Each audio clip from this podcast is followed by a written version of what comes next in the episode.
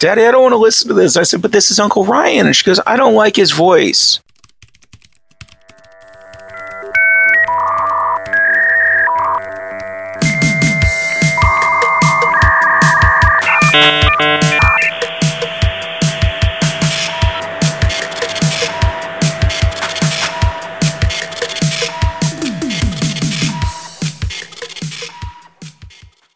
And welcome to episode 45 of Grumpy Old Bens. I am Darren O'Neill coming to you live from a bunker deep in the heart of middle America, just outside of Chirac, where the snow is coming, the wind is blowing.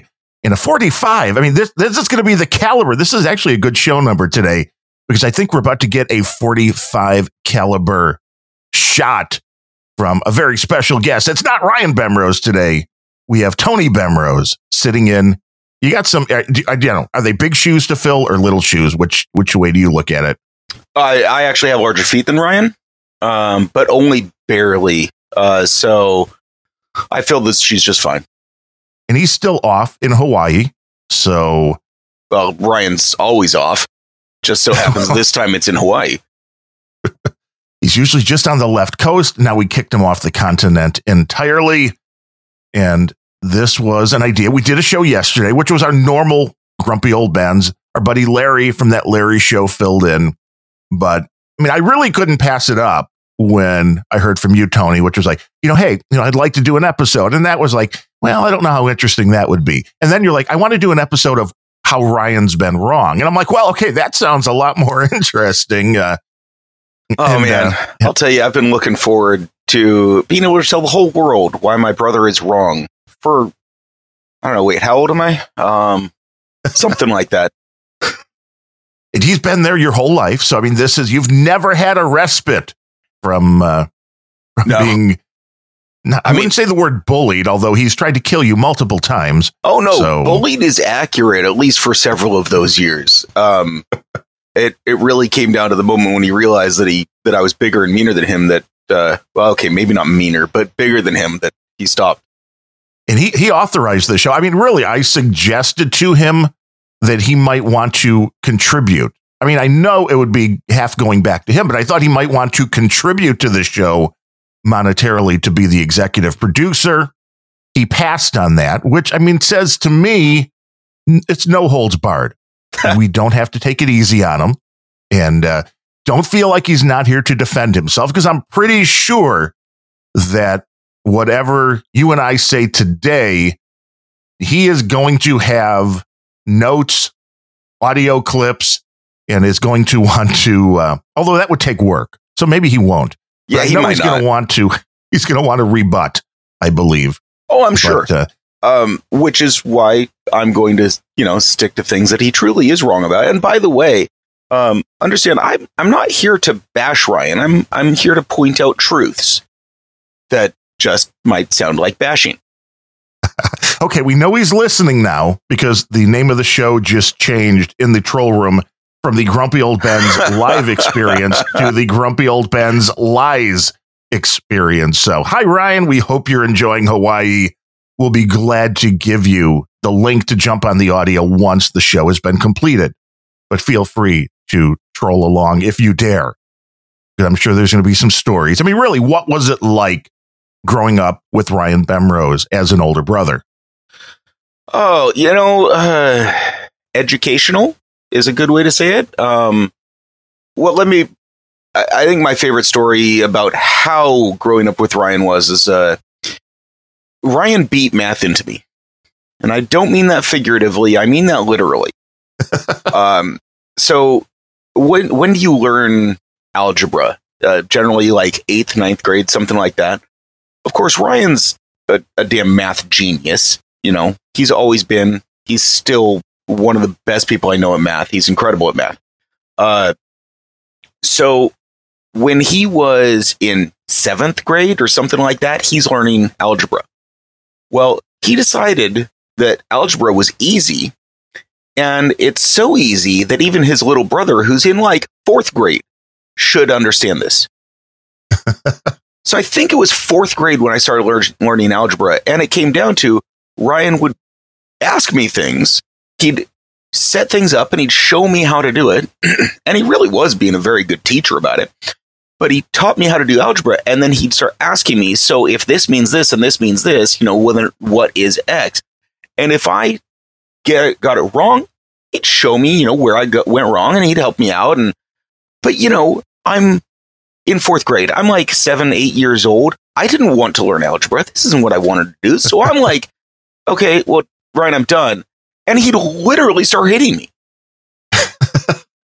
and if I didn't answer, it's not that he would hit me if I answered wrong, but if I tried to avoid or if I purposely got it wrong or anything like that, or if he thought I was trying to avoid it at all, he'd eh, hit me, beat me, uh, hold me down, whatever he needed to do. So I learned between like fourth and fifth grade, I learned algebra because he literally beat it into me. I'm telling you, math is fun. yeah, exactly. this is stuff you're going to need to know. Oh man, that had to be uh, it had to be a lot of fun. I mean, so when you got to actually go into algebra, you were like, okay, this is nothing. Or did you flinch when you had to start algebra, like the teacher was going to come in? Well, I will tell you that with, from that experience, uh, it actually made the rest of my math classes all the way until eighth grade hell. Um, because they didn't actually offer me algebra until eighth grade. And again, it, you know, that was still an advanced placement class. Um, but I didn't get offered the algebra until eighth grade.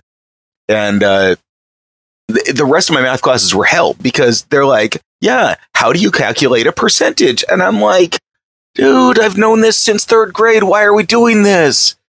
And then, of course, I look around and realize that half the class doesn't understand it. And I'm like, oh my God, what's wrong with you retards? You know? See, they all didn't have Ryan as a brother. I mean, you would have liked to rented him out, I'm sure, to the to the rest of the neighborhood. But I not, not, would not have charged. I don't need. I, they. I can loan him out. I. It would have been okay. So in the long run, it was actually lucky that he helped you learn math and got you a leg in, up. In some ways, yes, uh, absolutely. Um, I again wish that maybe he had used it for method. Um, another uh, well, Sir, Sir Scandinavian in the troll room said it was the Catholic school method that he used. You know, you get out the ruler and you just start beating. um, yeah, I suppose so. If the Catholic schools started using baseball bats and uh, See, no, okay. Well, the nuns used rulers, but I guess Ryan was just taking this to another level, as he likes to do with all things. So, I, Ryan has always been a, a man of efficiency. So, you know, why use a ruler when something bigger will will will mean, do even better? You know, why why smack somebody with the ruler five times when you could just smack them with a baseball bat once? Exactly. Um, but no, the other uh, interesting thing about growing up with Ryan was, and I'll tell you another story, was when I was in ninth grade. Uh, yeah, ninth grade. Uh, Ryan was at that point in 12th grade. So he was a senior. I was a freshman. We were in a four year high school. So we were in the same school. And somebody who was, uh, I don't remember if he was a sophomore or a junior or something like that, um, stole my backpack uh, on the way home from school and took uh, because I had been sitting on the ground of the bus and took my backpack out from under the bed, uh, the bus or under the seat. Took everything out of it. Took the backpack apart. There were some things that could have come off of it. Took everything apart and then just put it in a pile and pushed it back.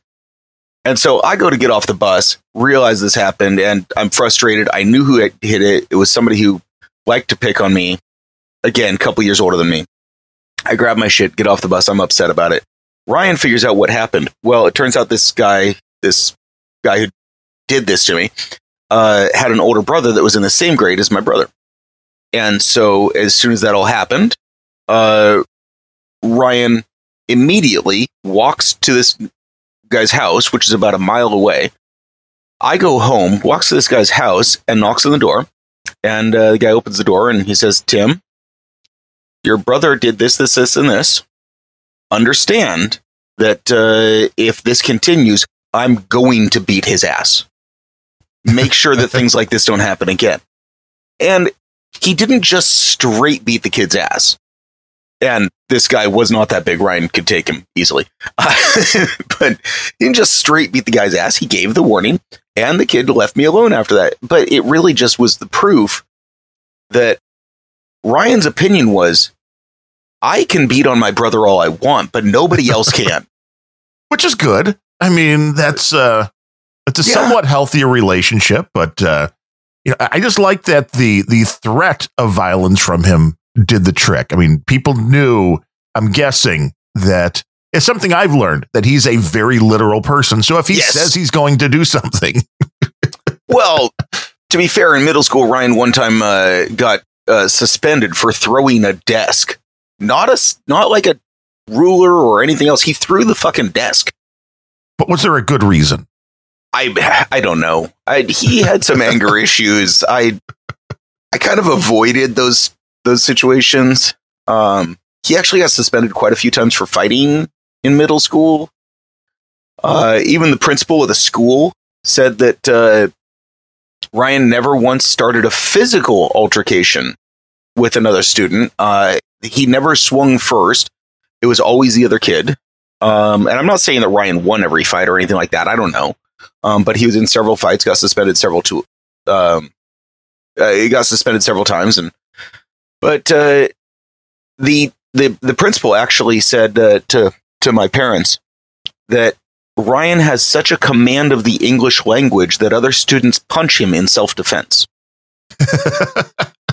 I understand that feeling. after 40 some odd episodes of grumpy old bens you get the you you know you get that. You get that. You understand at least the uh, fletcher in the troll room says he's sure the desk deserved it? And i i would probably agree with that. The desk probably did something really bad to ryan but he Yeah, is a very literal guy that Gave him a sliver or something. I don't know. right. I mean with with ryan with most people if they're mad at you and they're like i'm going to run you over with my car you just go that's just conjecture. With ryan i wouldn't go anywhere near a street because Yeah, I, yeah. it would be coming Yeah, because you know you don't know which car he's in necessarily because he might get a different one. You know. you always have to be careful and you always have to be wary. And it was an interesting thing getting him one to do the podcast. And I think we've talked about that a little bit before the last episode you were on.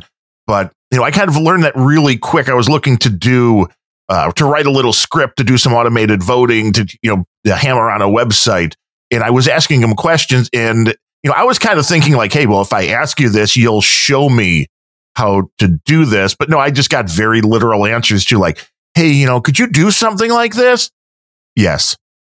Oh, okay. How would you go about doing that? You know, and um, he, he wasn't exactly uh, spelling the stuff out. Doesn't take the hint sometimes, uh, but uh, when we All right, Yes, so yes. um, it, in in case uh, I'm sure somebody has seen this around here. Maybe you haven't because you don't have kids. Um, but in Frozen, I always think of this. Uh, they they ask the little snowman, "Hey, do you know where uh, uh, Elsa is?"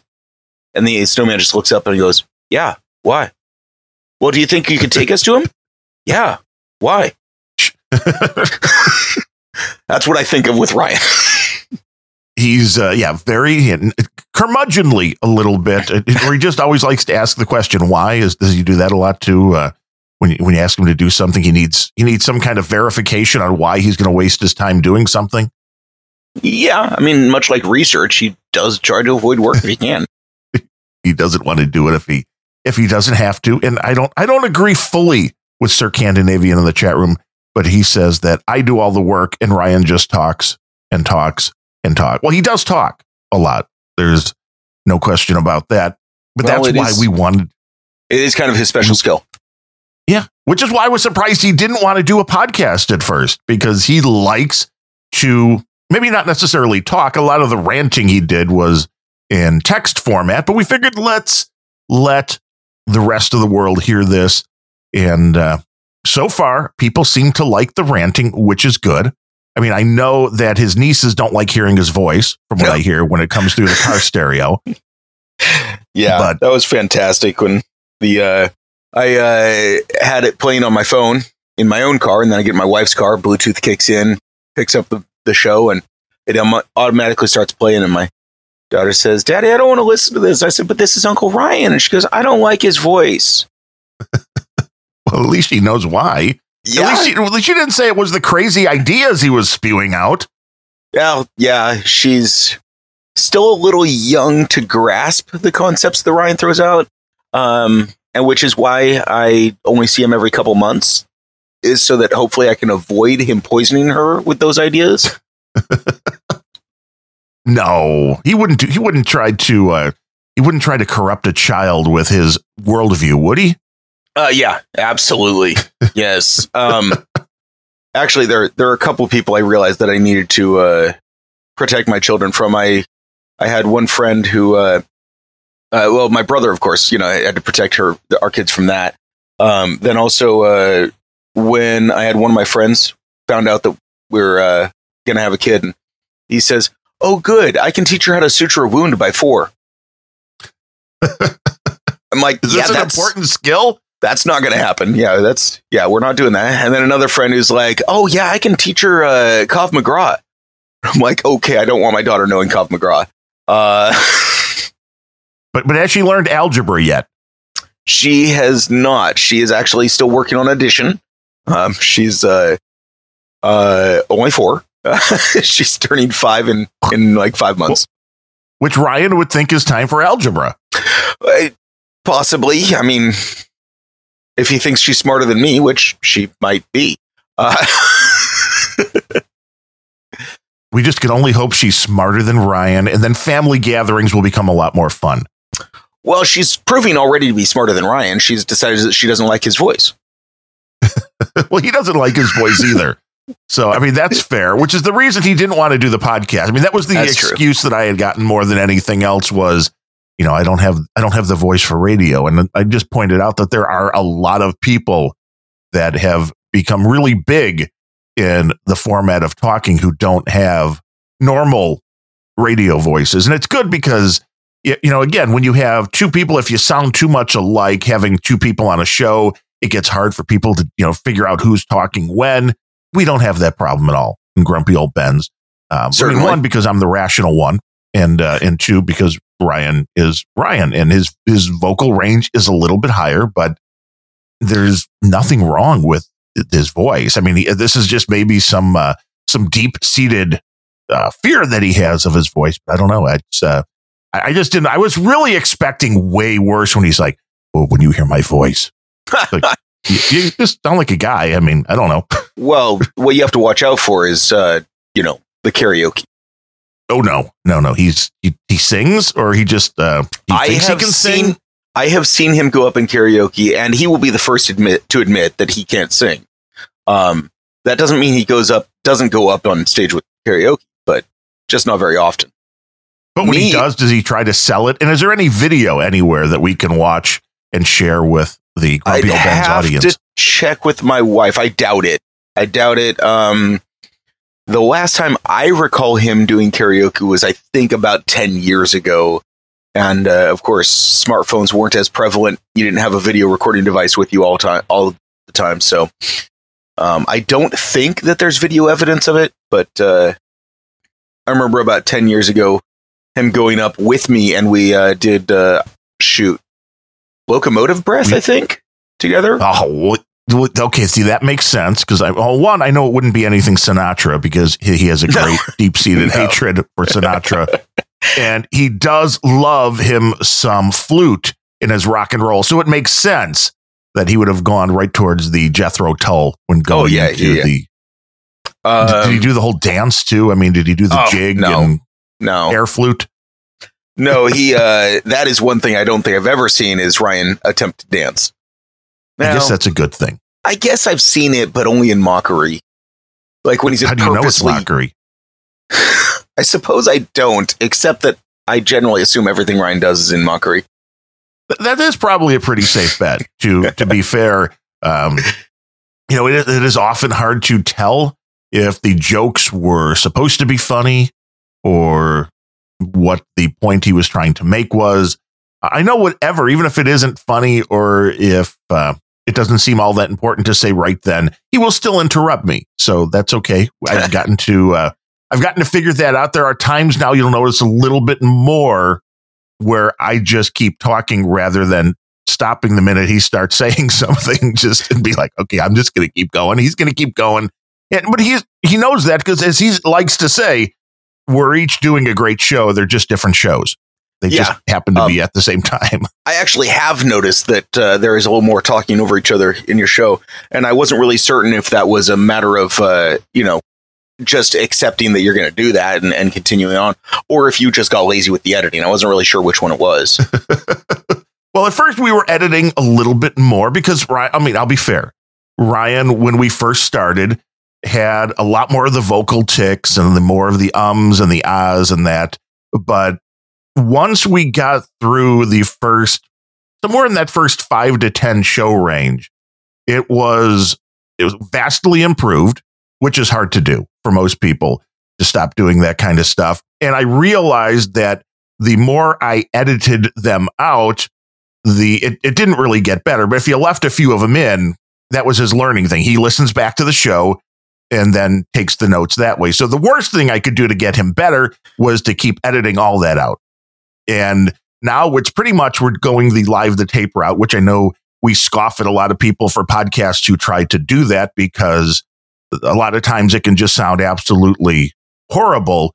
But once you're fairly good at what you do, you don't have to edit everything into an NPR. You know, everything is perfect. Take out every breath and take out every uh or um.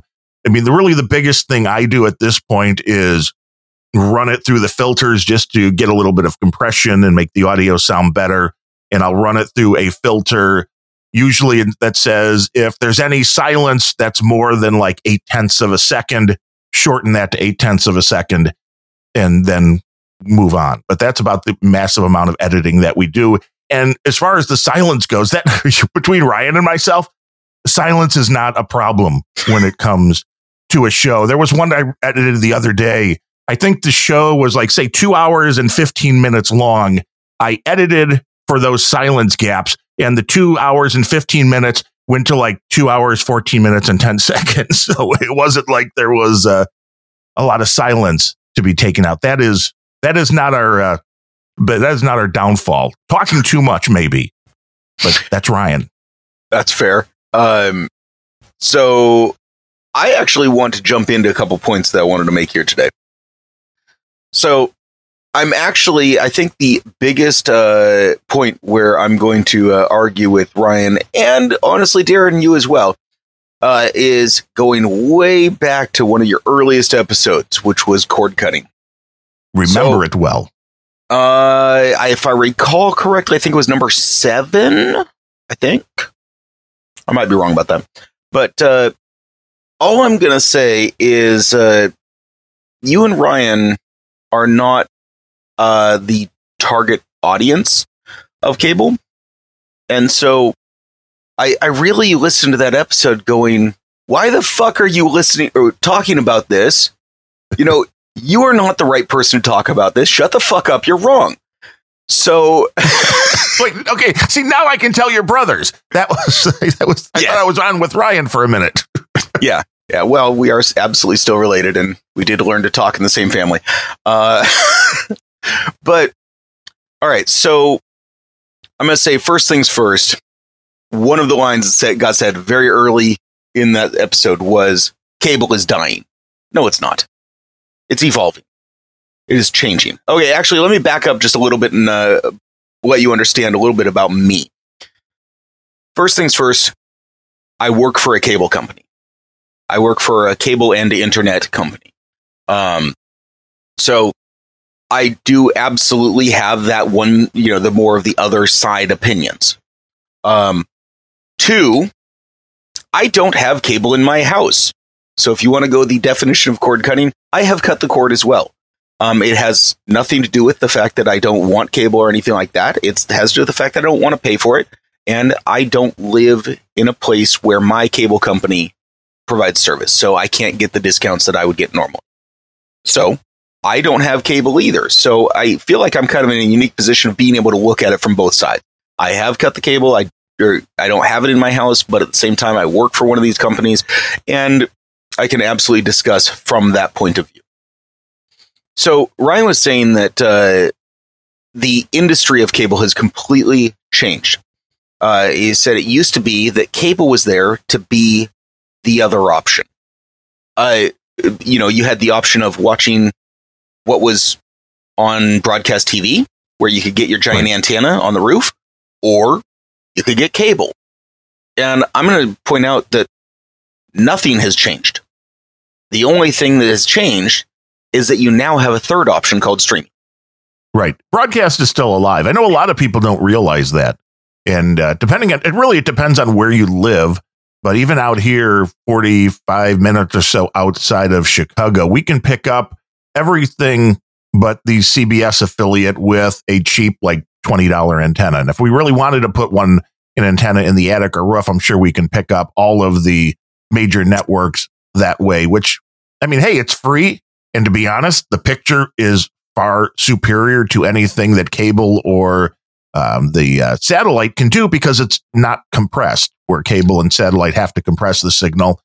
Um, but most people want more, I guess, at this point, which Certainly. is the the issue than ABC, NBC, and and again, I you know, I uh, in my industry, I talk to a lot of people. I, I okay, let me go back and tell you even further. I don't just work in a cable company. I actually work sales in a cable company. So I talk to people about this all the time. Um, and again, you know, we sell internet as well. So I talk to people all the time who call in and say, I just want internet. I don't want cable. Um, so uh, the the number of people who are actually using those HD antennas is actually surprising. There are a lot of people that use those.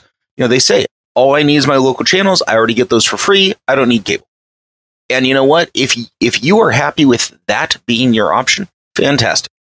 Um, but I'm just saying, the, the cable industry is not dying. It's not uh, going away because of streaming. It's streaming is just another option now, and certainly it's a nice option at this point.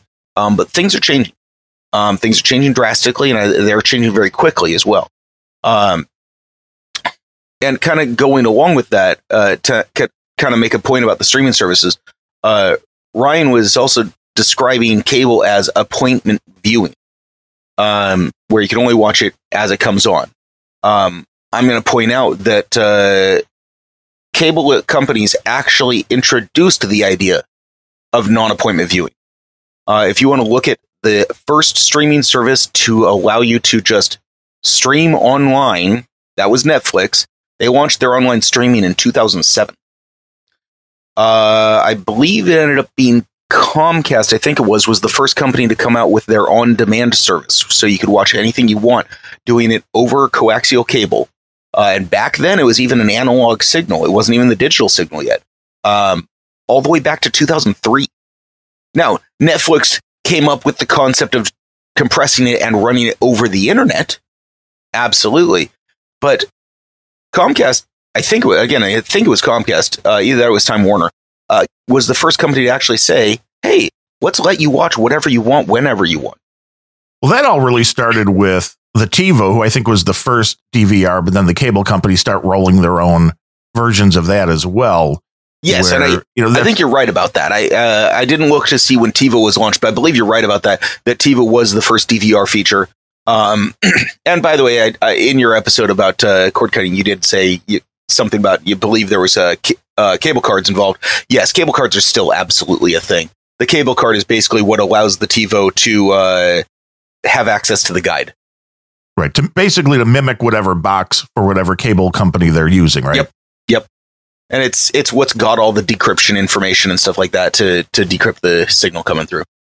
I mean, it was great back in the early days with DirecTV when you could buy like a $25 device to reprogram the cards on uh, on the eBay and uh, and then just unlock everything. But yeah, the, the security's gotten a little bit better since then. It certainly has. Oh, I I remember, uh, you know, just having the uh, well, not in my house. You know, we couldn't get any kind of cable at all at our house growing up.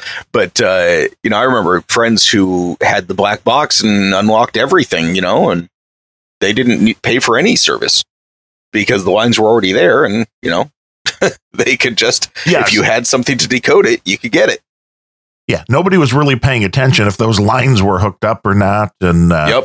It's a little bit of a different world now with the digital. There's much more security, and they can tell if somebody is uh, splicing into a line.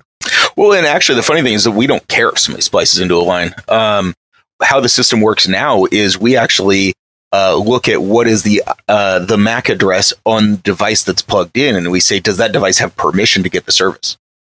Right. It's a two way street now, which Yep. is Yep. that that makes all the changes in the world. But yeah, the appointment viewing definitely died via concept, at least with the TiVo. People had to have though your own hardware, and that hard drive eventually was going to crash, or you had to uh, you had to worry about that upkeep on yourself. Which is where then the cable companies came out with their own versions, which actually in DirecTV did too, that had the hard drive in it.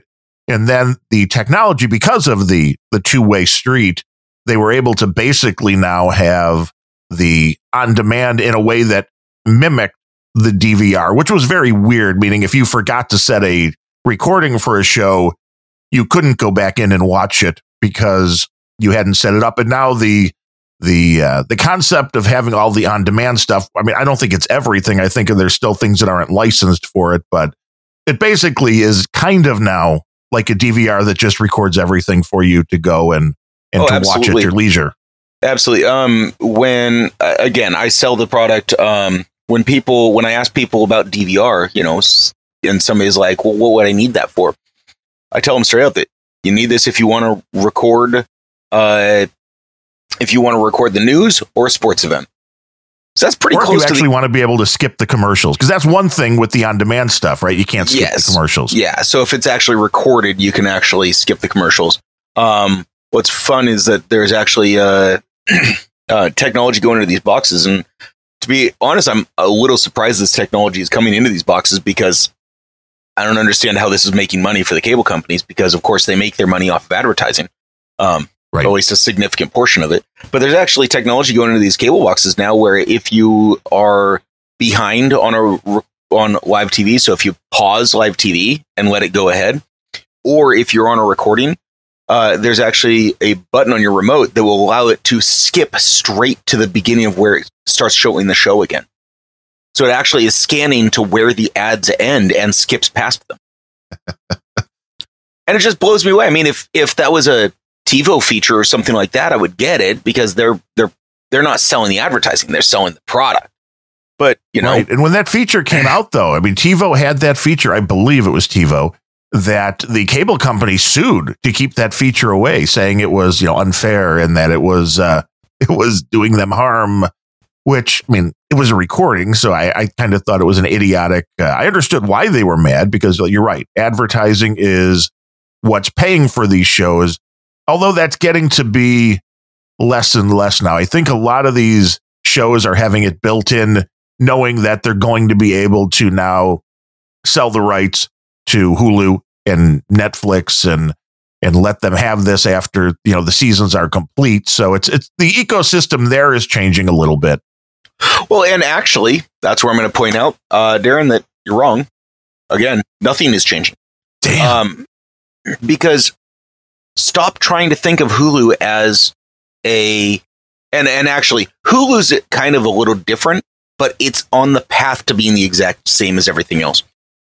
Um, Hulu, Netflix, uh, Amazon Prime, all these services, they started out trying to be something different, and now they're not. You just have to look at them a different way. All these gen- all these things are is they're the new HBO. They're the new Showtime, Starz, Cinemax, whatever you want to call it. Um, they are putting out content that you have to pay for a subscription to their channel. Uh, they are putting out content with no ads, and they're buying content from other providers to put out, out to put out there.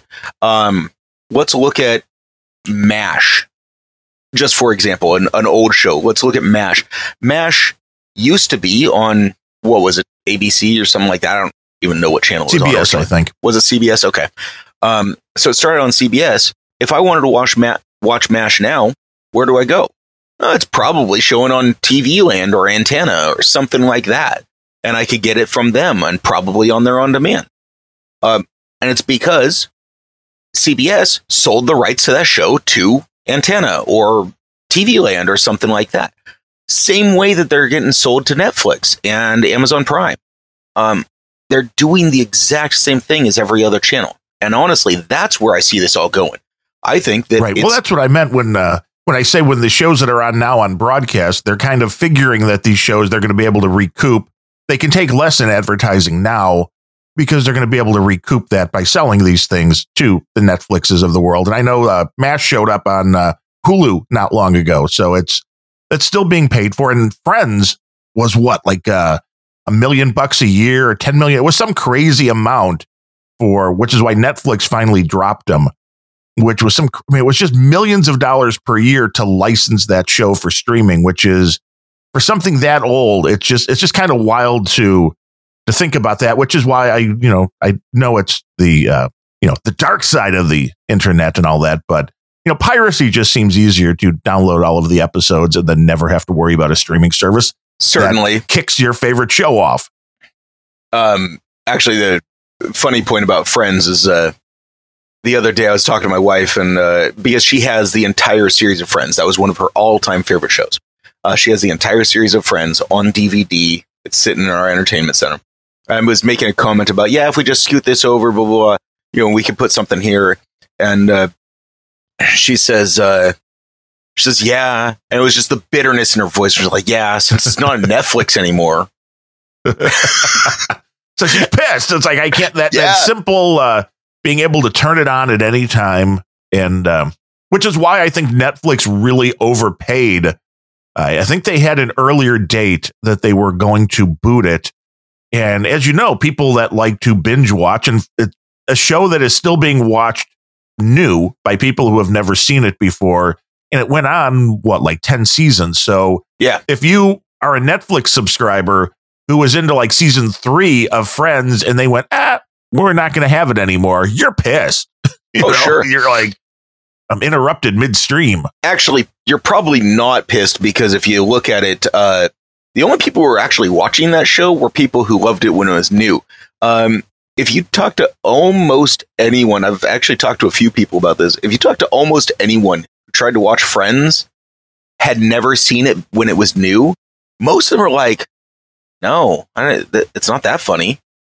You need the nostalgia but, uh, now for it to be uh, for it to hold up, which may be true.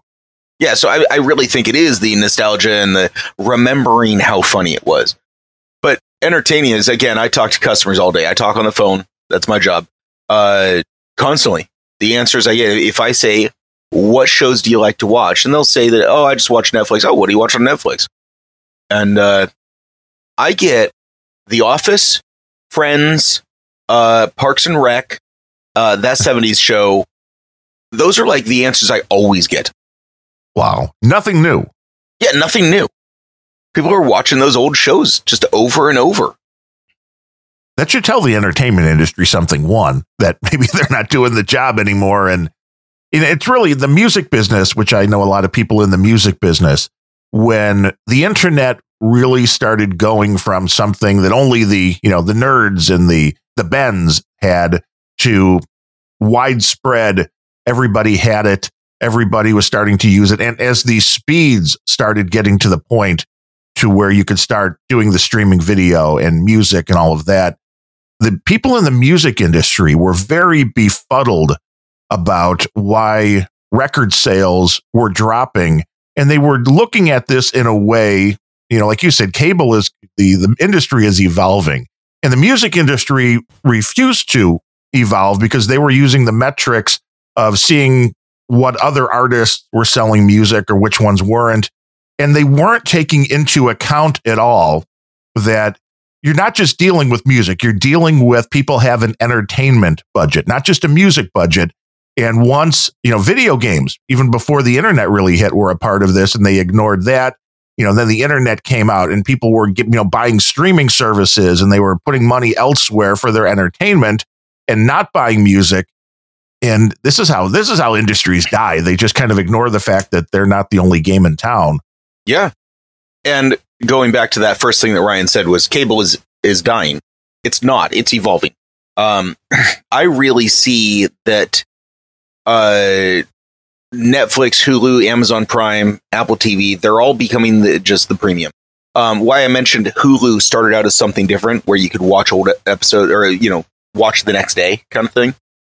Right. I think they're losing that. Uh, first off, uh, if you look, Um, Comcast is trying to sell their shares of uh, Hulu. Hulu was owned 30% by Comcast, 30% by uh, Disney, 30% by Fox, and 10% by Time Warner, I think it was. Um, Comcast is trying to sell their portion. Fox already sold their portion to Disney, so now Disney owns 60% of it. Um, it's becoming no longer a conglomerate service, and therefore you're going to see um, content being pulled. Like, for example, Comcast is in the process of r- launching a new product called Peacock, which is an NBC thing. That's a horrible. I mean, I knew it had to be NBC, but what a horrible name for a Yep. streaming service. I I don't disagree with you, uh, but they're they're going to call it Peacock. It's supposed to release in like a month or two, um, but they're releasing their service to be the same thing as CBS All Access. Um, and you notice there's no CBS shows on Hulu, right? Right. Which is that's the one thing. That's the one reason. Uh, after we cut the cord for well, we didn't cut the cord because I still need the internet. So it's still technically we have the cord, but without cable TV, that was it. You know, and I would you know there are sites that I use. I've mentioned them on the show before to go Sure. and grab the latest TV episodes. And I have never even gotten to the point to where I know you can set up automated things if you're really good with your piracy, you know, to automate the torrents and all that to get the latest episodes. But it became to me, it's like, you know what? I don't need to, for 90% of the shows, I don't need to archive them. I just want to watch them, be entertained, and then forget them because they're not something I feel like I'm going to watch over and over again unless it's a really classic show, something like The Big Bang Theory, which I really enjoyed, which wasn't on any streaming services. So that was 100% pirate. But I figured, you know what? It was convenient to me to have the $12 a month Hulu thing because I could watch the shows from NBC, ABC, and Fox without having to go through and find them all and download them and put them on my network attached storage device and all of that. But yeah, CBS was glaringly missing, which Yep. it's it's interesting when there is the conglomerate because then I was paying money towards, and I'm sure Hulu was compensating those other networks for those shows. And CBS, because they weren't a part of that, I went, well, then screw you. I'm going to pirate CBS, but I'm not pirating the NBC, ABC, and Fox because I'm paying for Hulu to get those. But if they're all going to go individual, that I think is going to jack people back towards piracy. Yes. And I'm not going to argue that fact at all. And piracy, as Ryan has commented, is the alternative. Uh, but what you're going to see is, yes, NBC is launching its own product, uh, Peacock. Um, I'm just wondering how soon Fox and, and ABC are going to do the same thing. They're going to have, um, and they're pulling all their content from Hulu, and they're pulling their content from Netflix, and they're pulling their content. And the only thing that's going to be left over on Hulu and Netflix and stuff is their original content and the old shows that they're buying.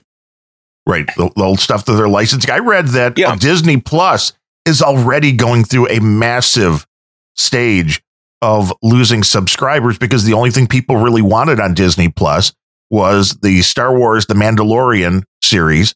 And now that that series was over, they're like, well, there's really nothing else I'm watching here until they reboot The Mandalorian season two, I guess. So they're dropping the subscription already. So it's going to be a weird thing to watch. Yeah, and so what I see happening in the future, and I, you know, I don't know how soon, I don't know how it's going to evolve. Is uh, what I see happening is that cable companies are now going to be your conglomerated streaming packages, and streaming services are just going to become the new uh, HBO, Showtime, whatever. Um, you know, oh well, here, let me go ahead and give you this package. It's going to give you the basic uh, channels. It's going to give you, you know, all of your cable channels because at that point they're going to be not worth as much. I'll give you all the cable channels and uh and let's see this package is going to give you uh HBO, Showtime, Netflix and uh Peacock. That would be interesting to see if these the all these places are obviously selling direct now you know as far as the netflix and hulu's and hbo you don't have them dealing at all with somebody like a comcast where they would give them a better price in order to have them package it but that may be where they're going to have to start going Well, actually if you look around, you are seeing Netflix show up in cable packages for a couple different companies. Interesting. And I did not know that, but that, yeah. And so I think that that's going to be coming uh, in probably within the next few years, where you can where cable is now going to be your bundles of uh, streaming services. And so again, obviously, piracy is your alternative. Piracy has always been your alternative. We were just talking about that black cable box. I mean, it's just a different way to do it. You know, it was still stealing cable. Um, or in the chat room, at- in the chat room, they were talking about how DirecTV was driving up and down the street looking for uh, unauthorized satellite dishes.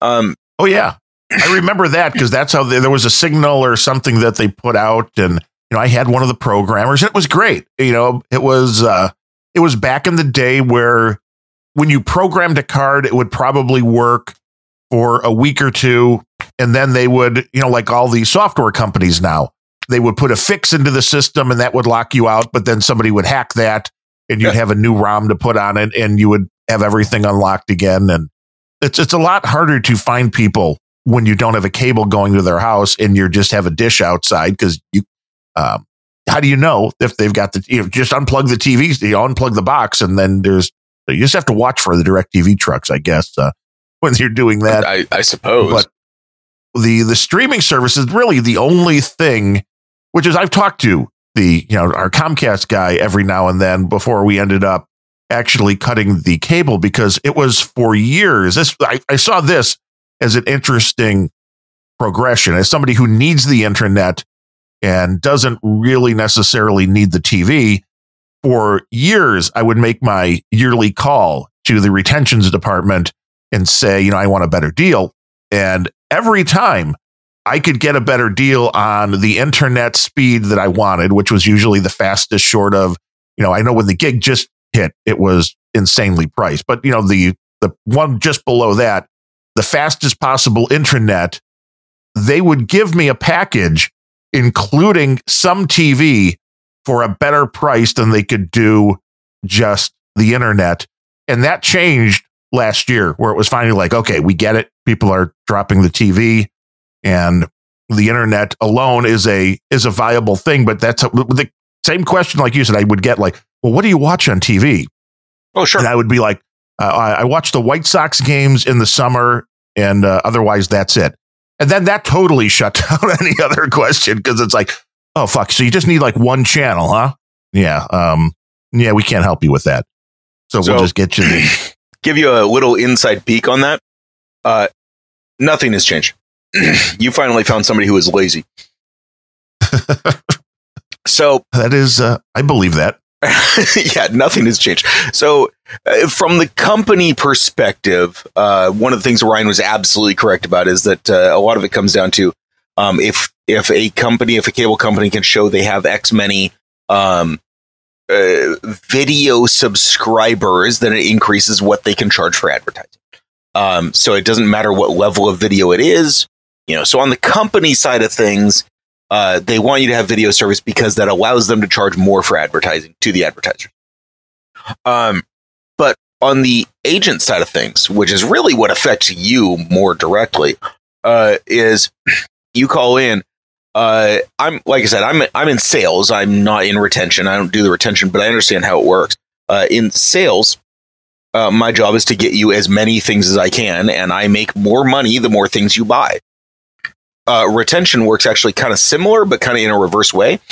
Uh, their job is to have you keep as much product as you can.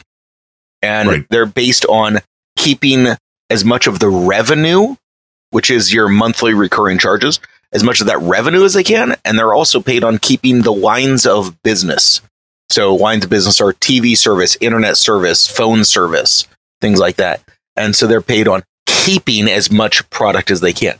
So what happened with you is you finally got somebody who's lazy and is like, I don't care. Yeah, I'll give you your damn internet. You know, Right. That's all. That's it. You don't want TV. Okay. Uh, we get it. Um, I believe it. Yeah. There's got to be lazy people somewhere. And uh, Yeah. we, we may have found that one because again, when you just give them enough answers of like, well, what do you watch on TV? It's like nothing. Why would anybody watch live TV except for sports? And when I was watching baseball a lot, which kind of stopped over the last couple of years, but you know, I realized the answer with baseball because my dad's a huge baseball fan and has DirecTV. And with the if you get the Major League Baseball package for like all the games on DirecTV, they throw in the digital MLB.TV thing so you can watch whatever you want over the internet. Of course, they want to block out the local games, which I think is still happening, which I think Oh is yeah, still they'd still do that. Idiotic because it doesn't make any sense. In this new digital world, it's like, oh, you want to watch this on any device? Well, no, you have to have a cable. You have to have to be wired to watch it on your wireless device away from home. It doesn't it doesn't make sense, but there's a company that runs a service that's like five bucks a month called the Unlocator. All Oh, yeah. you do is change your DNS settings, and it's beautiful. Yeah, I actually that was uh, so the other day I was actually trying to explain to somebody um I won't even go into the details, but uh, explain to somebody how to do that. And I'll tell you, that's actually really hard for somebody who's not technologically inclined. That's really hard to describe how to get on a VPN or an unlocator or something like that so that you can get your, you know, local channel or your local sports. Right. Because all the, sports do VPN, I- that. Right. I, the VPN I get because you're actually bouncing the signal through an area that would be outside of the blackout range. Yes. It's intriguing to me, and I still don't 100% understand how the unlocator does it by using their DNS. Obviously, the companies aren't looking at your IP address as much as something that the maybe or they're spoofing that because with the unlocator, it's still using my IP address, which is obviously here in the Chicagoland area. Yet the White Sox games still play fine well, I don't know. I have no idea how that works. Because all you do is change the DNS, and there's unless they are running this through some kind of VPN service or whatnot, but I don't think they are. I mean, if somebody knows, feel free to uh, let us know at Darren at grumpyoldbens.com. But the service just flat out works. And if you could tell somebody how to change the DNS, which it isn't, well, some devices it's impossible, like Roku locked that out. So since I watched MLB on a Roku, I had to take a second router, an old router, put that in between, and then just set the DNS on the router. But it's something that it's easy enough to set up. If you know a dude named Ben or uh, you know do that named Bernadette, they can set it up for you. One time thing.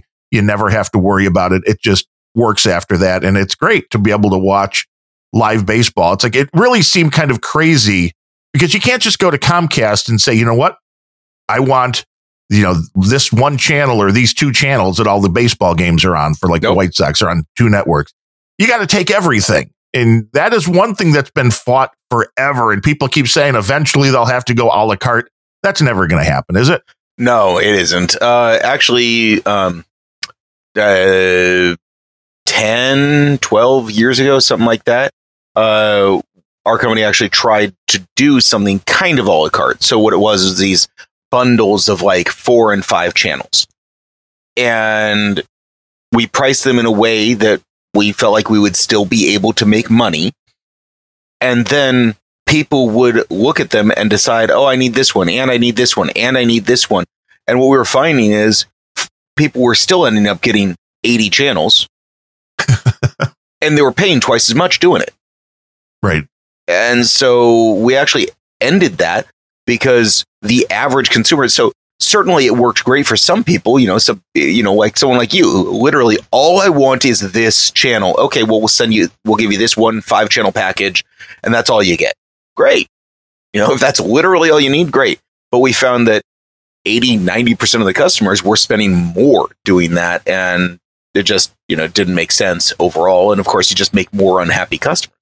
Uh, by the way, uh, I just saw Fletcher commenting about uh, ESPN, Disney Plus, Hulu, all of that being combined. Uh, those are all owned by Disney, by the way. Um, again, Well, they are. Hulu's owned sixty percent by Disney. ESPN's owned wholly by Disney, and of course Disney Plus. And the bullshit of it is it's not Hulu Plus that's with that package they're talking about. It's the free Hulu. So putting that in there is like it, everybody gets it free anyway. I don't So think I really I think don't that's think kind of- Hulu's free anymore. Not there is a a- free. No, there's still an ad based version.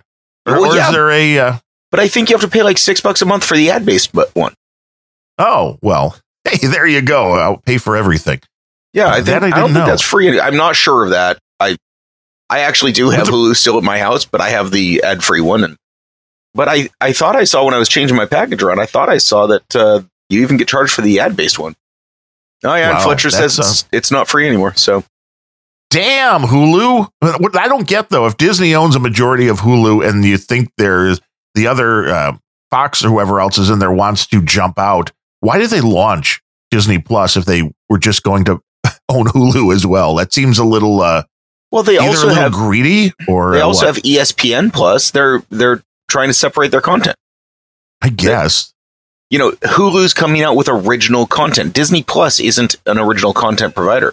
Um, you know, Disney Plus is being the it's being the new Disney Vault. It's the the where we put all the stuff that we put out to the theaters and all the you know the stuff that we sold to ABC and things like that. Right. Um, Besides the new Star Trek or the Star Wars series, there's Yeah. really not much original content there. Exactly. Whereas Hulu is has become a original content provider.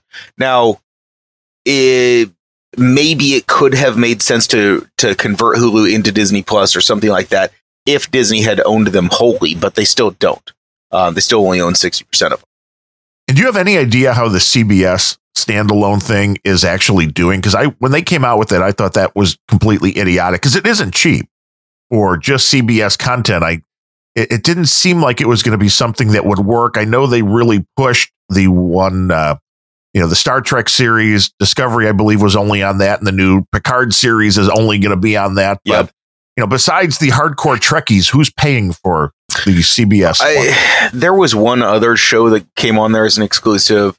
Um, I, from my experience, which of course is, you know, I don't dig too deep on the streaming services when I'm selling, but of course I talk about it all day still. So, um, certainly it's not uh, nearly as popular as you know Netflix or who, even Hulu or a lot of those others, but it's not dying from what I can tell. And I honestly think that it's going to gain more and more traction as things like Peacock come out with the with the NBC content. I think you're going to see that it, it, it becomes more popular. Now, I also think that they're probably going to end up having to bring their price down. Um, I think you're going to start seeing the price point on these content or on these uh, plus packages, these streaming services that are specific to a channel or provider. I think you're going to see them having to come down to around the five to six dollar range, and I think you're going to see Right, that makes the, it a no. I mean, I think you're no brainer. the the major ones are still going to be able to charge higher prices. So you know, Amazon Prime. I wouldn't be too surprised if in the future that ended up be- breaking off from the just standard Prime subscription, but I'm not sure about that. Um, but uh, also your your Netflix, those are still going to be charging, you know, the ten to fifteen dollars, which matches right up with HBO and Showtime. Showtime charges twelve bucks, HBO's fifteen. and they are kings at making the unique content, which is why all these places have to make unique content and why you can get you can charge more because obviously then you have the you're the only outlet. You Yeah. you've got the you you have to go to them if you want it or you have to pirate it where the older shows when something like uh you know Friends or Seinfeld if it's on Netflix and it's on Hulu and it's on Amazon Prime at the same time it's not really a draw. No, no, it's not. It's uh, that's just satisfying the masses so they don't try to go somewhere else for your content. So, do you have any tips for people to get the best possible deal they can through their cable company? I mean, I know that's totally antithetical for the sales guy, but uh, you know, Um, well, I mean, the honest answer is uh, go online. ask. No, no, go online first. The, the best advice I can possibly give you is go online, look at what's available, check it out, then call in and talk to a real person, or go into a store and talk to a real person. Um, because going online makes sure that you understand exactly what is available as a mass market product. Um, Right. and makes sure that nobody's going to try to screw you by selling you more than what you want. Oh, and I can tell you the packages are confusing if you don't really just sit there and read through everything that they have. and and I do suggest taking the patience to to read through it. Um, it's sort of like buying a car. Um, you need to look at those specs and figure out what are you know what are your safety ratings, what are your uh, how does it corner, how does it, and you need to do all that research before you even go into a dealership where somebody can pull it over on you on you. You know they could sell you something that you don't actually like. Um, cable's the same way, and uh, I mean it, it it makes sense if you think about the cost. You know, if you're paying $150 a month for two years on cable, that's not that much cheaper than buying a car. You know, sad Uh, but true. yeah. So, I mean, of course, depending on the car, but do your research first, get online, go over it, and then call in. And it's not that the person on the phone has a better deal for you, but if you explain what you have, he might have a way to put it together in a better, more cost effective method. And I tell you, I'll do that for customers all the time. They'll, they'll say, Hey, I saw that there was this offer that was a, you know, $139 online. These are the things I actually want. I say, okay, well, I can give you all the things that you want, build it a different way and get it to you for 115. You know, something Right. like that. Um so my suggestion is do your research first, look at what offers are available on the website or whatever, then talk to a real person because maybe they can work something out better for you. Well, and always, if you're on a promo deal, when that promo expires, call again because 99% of the time you can get back on a promo rate. Yeah. Uh, now, at least with the company that I'm with, uh, you're seeing that we're doing a lot less difference between the promo rates and the uh, non-promo rates, uh, and the intention is so that if you don't want to call back, it's not as painful. Right. Well, Um, which makes sense. It's a lot easier for people not to have to worry about it. Yep. But then you have to compete with some of these. And I, I mean, I know it's maybe it, they're not the only ones doing this, but AT and T and their advertising and the stuff they offer is just incessant and evil. And uh, they send out things that look like their greeting card until you open them up. And oh uh, my god, and I hate that. Oh, it pisses me off. It really does. And they keep sending me crap about internet and like the internet speed that they could get me in our area, I think is like five meg down. And I'm like, assholes, I need a gig. so I Oh, don't yeah. know, uh, you know, and, and you tell them that, and that still doesn't uh, obviously opt you out of the, uh, of the mailing. But then you also get these things where they try to do like, hey, you know, the first 90 days you're paying like five bucks instead of what's going to go up to like 60 bucks. Oh, and, by the a- way, you have a two-year contract. Right. Well, yeah. I mean, there's that. And then don't worry about those early termination fees. We're not going to get you involved in that. And uh, it's a, it really is kind of like buying a used car when you have to deal with some of this stuff. So it's nice if companies are starting to, you know, just give fair prices to where you don't feel like you, like you said, like you have to call back. Where when it's a $39 promo, which a lot of the ones here are still are, I think, on like 39 bucks for the, the well, the most common, I guess, internet tier. And once that's over, it like goes up to 75. So of course you're going to call to to get it back down, but it's a weird industry because I understand they have to compete. I understand money Yep. has to be spent and there are other people doing it, but I want to spend the absolute least. And if they could find a way to do that easily, you would keep more customers, I would think. Because I don't know too many people who want to bounce, keep bouncing back and forth. Although I would bet people do it every six months and go from you know Comcast, then back to DirecTV, then back to Comcast because you can get a better deal. Oh yeah, That you see it, like a hassle. and you see it far more in the TV than you do in the uh, in the internet. you know, because uh, let's just be honest, you f- not all internet providers are made the same. DSL internet is nowhere near what coaxial can do. Um, Right. You know, fiber optic and DSL don't compare either. Now, with the new technologies, co- coaxial actually does a pretty good job of comparing to uh, to DS or to coaxial does a pretty good Fiber. job of comparing to fiber, but uh, DSL is awful. And I'll tell you, at my house, I ha- I can get up to like where I'm at right now. I can get with one cable provider, I can get up to like 300 megabit is the fastest I can get, something like that. Um, or I could go with my DSL provider and get three. yeah, Oh, You so better which did you believe go I'm with going with- DSL? yeah, that's not the case. oh my god, the day I, I get this advertisement in the mail from the DSL provider, uh, CenturyLink is who the DSL provider is in my area. Um, I get an advertisement from CenturyLink. This is a couple years ago that says uh, speeds up to 70 megabit per second for uh, and starting at 1999. And I'm like, okay, so fuck advertising. Uh, Okay, now I- you know you're Ryan's brother. yeah. Oh god, that I am with him entirely on hating marketing. I am more tolerant of him of it than he is simply because I feel like it is more necessary than he does. But uh, still, fuck marketing. Um, but I read this and I go, okay, starting at 1999, that means that 1999 is not the 70 megabit per second, but speeds up to 70 megabit per second starting at 1999 is the ad that I get. So I call in to CenturyLink. I said, hey, so I got this ad, says up to 70 megabit starting at 1999. I understand 1999 is not the 70 megabit per second uh, price. What is the cost of the 70 megabit? And uh, the gal says, oh, let me check it out. A minute later, she says, uh, looks like that 1999 offer is available for the 3 megabit internet. Okay, that wasn't my question. I said, how, how much is the 70 megabit? How much is that one? And she goes, well, um, let me look. Uh, well, it looks like uh, we can get you the 3 megabit for the 1999. I'm like, are, are you even listening to me? Is, is it a robot you're talking to or what?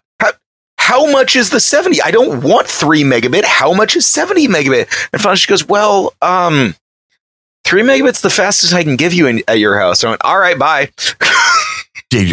Which is the downfall of DSL, the old old fashioned stuff where you have to be within X amount of feet to get the yep. to get the speeds, and uh, if you're not, ooh, uh, when they say up to three megabit too, I really wonder if you had that installed, what you'd actually be getting. I well, I wouldn't know because I'd be too pissed off and I'd break my modem. Well, hell yeah! I mean, I remember the the first cable connection we got was like 1990 maybe 1997 or 98 and it was 1.5 megabit and that was great but that was 1998 so you're well that was before know, streaming 22 years yeah that was back it when was, uh, uh, when you were doing email i mean yes and websites were very basic although i am very i mean happy i don't do a lot of web work anymore but i was designing websites and I mean, I'm very unlike Ryan, I guess, in the way I just want to, when I go to a website, I want to get the information that I'm looking for. I don't need to see these stupid web tricks. And when Flash became a thing as a web developer, anytime somebody asked for it, I'm like, oh my God, you don't understand. This sucks for so many reasons. so I did, I had a little party when Flash finally died. And now that a majority of people are using the internet you know, to access websites on their phone, we're really back almost to where we started when it comes to designing a website, which is, you know, you might have a pretty picture as a header, but otherwise it's get the information to them and don't do much other stuff. You know, you, you know, don't need all the big graphics and all that. It does blow me away when I visit a website on my cell phone and realize that they don't have a mobile friendly version. And, yeah, there's still like, some of those around. It's just like, you know, and the funny thing is the most common ones that I see that aren't mobile friendly, government websites. That's the yes, most common. Well, which is surprising because they usually pay quite a bit of cash. I did uh, one government website in my time for a, a, town here that my buddy's the mayor of, and you know they pay well, and uh, you know that's but you have to actually keep it up and you actually have to understand the people in the government have to understand what to ask for, which is a responsive site or having a completely different mobile site. And most people in government have no clue and figure, well, a majority of people that are going to want this are they're going to they'll have computers, which isn't exactly. really the case anymore. But you know, it is it's a little bit of being out of touch. And you see websites that just haven't been updated in 10 years, obviously don't work on your cell phone, but it really has gotten to the point to where it's so easy. And as a web developer, it kind of made me cringe at first, you know, but now I'm a podcaster. So that's a much more lucrative, uh, much more lucrative uh, field. Oh, is but it? When I, yeah, when you look at things like, uh, you didn't know Ryan hasn't, I mean, how do you think he affords these Hawaiian excursions? Uh, I already know the, how he affords it. His wife took him. well, he's he's a kept man. You're saying? I mean, that's uh, I mean, that's for another uh, topic, I suppose. Um, he, he is kept by my mother this week.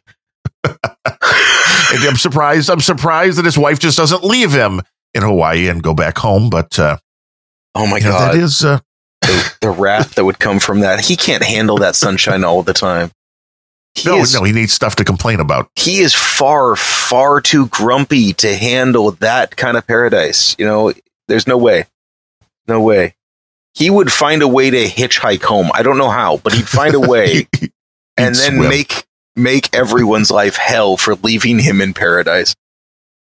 Yeah, I, I could see that. But as a web developer, things, and I'm I'm not saying this is the end all best thing ever, but sites like Squarespace, which uh, I just set up a couple of restaurant sites for people that I know because I wanted them to be able to do the change in menu and to add photos and all that kind of stuff. And while it's it's a limited uh, thing, there are limited things that you can do. Of course, if you know what you're doing, like I do with CSS, you can tweak a lot of the stuff. But out of the box, for a majority of businesses, you can go into one of these sites or get a WordPress template that you don't need professional web developers anymore for 90% of the sites. You know, obviously people like Comcast and Amazon, well, then you're employing multiple developers to do all the coding and stuff. But for your average small business who just basically wants to maybe sell a few products and, uh, and if they're a restaurant, tell you their menu and where they're located and hours, you don't need a developer anymore. It's it's almost scary for people that are relying on that for a full time gig.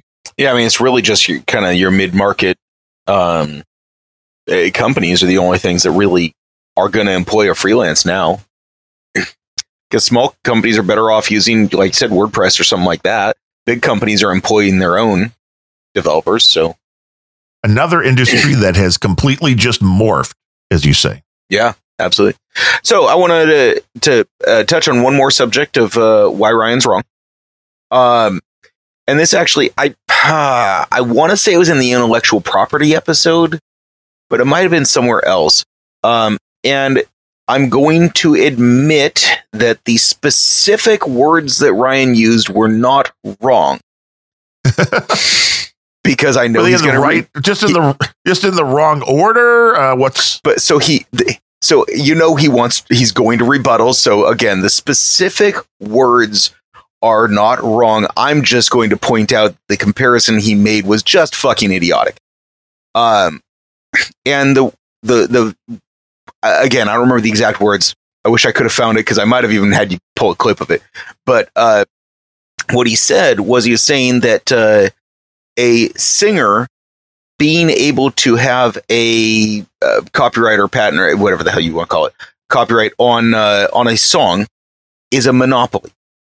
And again, I think that's just idiotic to say that it's a monopoly. But again, by the actual definition of mo- monopoly, yes, it is. It is a monopoly on that specific song. Um, but he was saying that uh, you know the music industry or movies, you know, you have a monopoly on your product and nobody can use it. Whereas uh, if you uh, and and so now if you want to use that song, you don't have any other options. Uh, but if you wanted to have a cup of coffee and you go into Starbucks and you don't like the price they're charging, you can go down to the street and get a better cup of coffee for uh, for less. And my response to that is, what the fuck are you talking about? Wh- What do you think Starbucks has? They have a fucking monopoly on Starbucks coffee. If you go down on the street, you're not getting the same goddamn cup of coffee. So how is it any fucking different? If you don't like the fact that Jay Z has a monopoly on his song, then listen to Eminem instead. It's still fucking rap. You're still drinking coffee. Just, oh, that one, I was just like, fucking retard. Anyways, uh, that was that was the episode I think with the most confrontation between the two of us because we have some very different and we've covered it on a couple of different shows when it comes down to copyright because I know people in the music business. I get how it works and Ryan thinks copyright should be so limited that they should hit the public domain after a fairly short period of time and he pulled a number of 5 years just out of the air and kept to it to make a point which I can appreciate yeah, I get what he was doing. he's talking about somebody like, well, nobody else can sing this song and talking about, you know, all these different things. It's like songs are very weird when it comes down. Well, the music business is very weird. And I kept explaining, it's like, well, say I wrote a song and Taylor Swift covered it. Every time that song is played on the radio, I make money, Taylor Swift gets zero it's only the songwriter that gets the performance royalties. Now, Taylor Swift can sell a lot of tickets. and people will listen to her sing the song. And that's how she makes money. And she can put out records with that song on there if people still are buying, you know, I know vinyl's hot again, but you can make money that way and obviously streaming and, and those kind of things. But most artists, especially in areas like uh, country music, don't write their own songs. So it's a very weird thing that people would hear Garth Brooks on the radio, country radio 24 7. And he may not be making a penny because I don't think he has songwriting credits in almost anything he's ever recorded, but he's making tons of money out there entertaining, selling tickets, selling merchandise. It's the songwriter who got has the best deal out of all of this. If you could write a hit song, you put it out there and you can make a ton of money. And I mean, I get it because the quote, one of the quotes I told him, which I think he said was kind of proving his point, was somebody asked Kris Kristofferson within the last few years, talking about his catalog of work. And if you remember the song Help Me Make It Through the Night, they asked him, you know, Kris, what does that song mean to you today? And he said, eh, still about a hundred thousand a year. And it's amazing, I guess, when you kind of look at it that way. But I don't know if opening this up to, you know, everybody can use, and he, he I was trying to get him really nailed down because there's there's a weird thing going on which I didn't even know about until after we did the episode. The Beach Boys are releasing a bunch of songs each year, which are basically the fans are calling them the copyright extension releases, which is, you know, they put this out and this can buy them another 20 or 30 years because it's being released in a physical format, however, you know, digital, however they have to release it. They're doing it to extend the copyright. I didn't even know that was necessarily existing, but I was trying to nail him down when it comes to a song. Say I write a song today. Well, in order to protect that, I would register the song with the Copyright Office. That would be today, January 2020. He wants it to be a five year, no matter what copyright. Well, what if nobody records the song for 10 years and then it becomes a massive hit? Now I get nothing. So trying to get Ryan on these kind of arguments, he, he gets the big picture and he can see the big picture but getting him into the details, oh, that's where he starts in being infuriating. And because and it's like, it's, well, and it's hilarious when you're listening to it because he's he's like, I, I don't want to buy into your scenario. Like, right, why not? Right. Why not? um, like, I I am going to say this is not specifically Ryan's wrong about his five years. I get what he's saying and I get where he's going with this, and and I agree with the concept where he's going. Five years seems a little ridiculous to me. Um, But I do feel like he is right in the fact that it needs to be more locked down. Oh, and uh, just in response to uh, Digi Guru there, by the way, um, don't you dare talk to me about how coffee is special because uh, I can't stand coffee. I hate that stuff. Wow, they, they, you're allowed to live in the Seattle area and hate coffee? Um, let's actually take that a step further. My wife actually works for Starbucks. well, there you go. I guess uh, I don't even like the smell of coffee. I can't even tell you how many times she's come home. I kiss my wife and say, I love you. Can you go please change your clothes at least? Can you go smoke a cigar? You know, I mean, yeah. I mean, I get it. I mean, I, I was not a big coffee drinker. I would drink it uh, at work, you know, in the morning every now and then. But otherwise, at home, neither my wife or and I had drank really been a coffee drinkers. It only started over, you know, maybe the last 10 years or so. So maybe you're still young enough. You, you could still pick up the habit. Uh, but it, it, it's something that maybe is an acquired taste. Yeah, I don't see that happening. I'm I'm nearly 40 at this point. I, I don't see that happening. Yeah, see, you're old. Uh, so T, what is your what's your or you just do the uh, what, what's your caffeine? Because you're, you're a Bemrose. I mean, you have to need caffeine if you're anything like Ryan. So you have to have a delivery method what is the caffeine delivery method? First off, I'm going to say, uh, Darren, I appreciate you. You're a good guy, but fuck off if you want to say I'm like Ryan. Uh, oh wait, wait, that's an insult. I'm sorry. Yeah. Um, uh, my caffeine of choice is co- or is uh, tea. Um, but I definitely am not the I have to be caffeinated in the morning. Um, I I will go to work. I'll work all day without having any caffeine at all. Uh, I can jump out of bed and start my day at four in the morning without caffeine if I want to. It's not a big deal. I enjoy tea. Um, I don't mind having some caffeine with it, but uh, most of the tea I drink is I drink a lot of green tea. Um, I drink a lot of stuff that doesn't have a lot of caffeine. in it. Right. Yeah. The, the green tea doesn't have a whole lot. It, and I really was, I cut off, uh, I made the mistake of cutting out coffee and all caffeine a few years back. And I had always gotten migraines, which were mainly just, you know, you see the fun little visual problems and then you just kind of, I never got horrible headaches. It just, you know, didn't feel right for a little while and then that would go away. And that was diagnosed as migraines. That was the extent of anything that had ever happened as far as with the migraine headaches.